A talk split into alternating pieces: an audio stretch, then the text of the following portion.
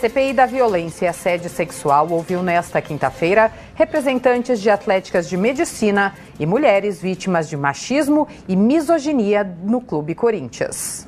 Na reunião desta quinta-feira, a CPI da violência e assédio sexual ouviu duas mulheres que denunciam casos de assédio dentro do Esporte Clube Corinthians. Entre elas, a associada Cíntia Montino, que acusa o candidato à presidência do clube, Alexandre Pereira Melo, de ferir sua honra em um áudio divulgado nas redes sociais. Esse áudio vazou na, no clube inteiro, já estava vazando. Eu fiquei sabendo na quarta-feira, mas já estava rolando entre rodinha de amigos. É, tomei todas as providências. Não consigo comer, não estou dormindo ultimamente por causa desse áudio. E cada vez que eu escuto, me remói muito por dentro. Cíntia contou que apresentou reclamação formal ao clube e ainda destacou a importância de apresentar o seu caso à CPI do assédio. Hoje participar daqui, para mim, eu estou tirando muito aproveito, porque eu nunca tinha passado por isso e fico pensando nas mulheres que são agredidas verbalmente, viol violência sexual e eu acho que nós mulheres temos que estar todas unidas.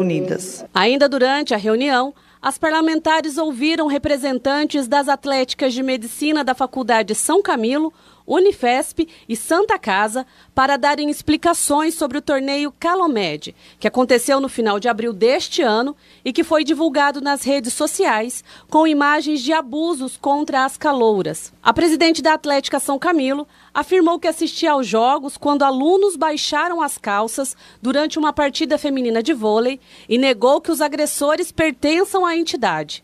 Ela ainda disse que a questão de assédio nas faculdades de medicina é estrutural. Sofia Morelli, presidente da Atlética de Medicina São Camilo.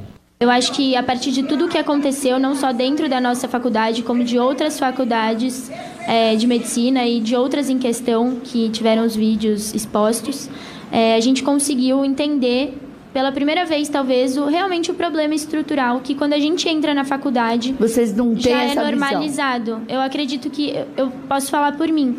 Entrei na faculdade e achava isso normal, porque era normal no mundo em que falavam isso. Então, durante quatro anos, eu tive essa visão do que era normal. E agora, pela primeira vez, é, a gente entende que precisa mudar essa questão estrutural e é por isso que a gente, em conjunto com a faculdade, está tentando tomar todas as medidas cabíveis para mudar o quanto antes internamente. Já a advogada da Atlética da Universidade Federal de São Paulo afirmou que a entidade não participou do torneio e ainda apresentou medidas que serão tomadas para coibir o assédio contra as calouras. Graziela Fante, advogada da Atlética da Unifesp.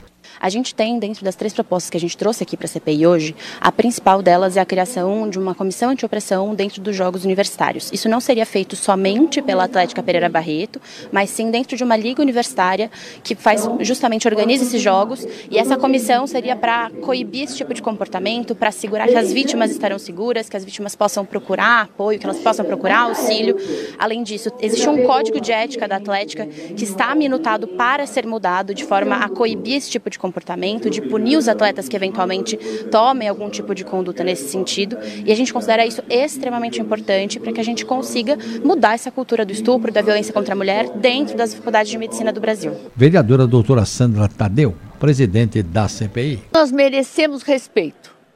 E é isso que essa CPI vai, vai lutar, para que nós tenhamos respeito. Ao final da reunião, foi aprovado o requerimento da vereadora Silvia da bancada feminista, que intima a representante da Atlética de Medicina da Universidade de Santo Amaro, a Unisa, para prestar esclarecimentos. Nós fizemos primeiramente convites para que eles viessem, eles não compareceram já por duas vezes e agora é já uma intimação com o endereço. Então já tem o endereço da responsável, que é a presidenta da Atlética da Unisa. Então já tem o endereço e essa intimação vai para este endereço. Então ela tem que vir na próxima é, reunião da CPI. Caso eles não compareçam, o que pode acontecer com eles?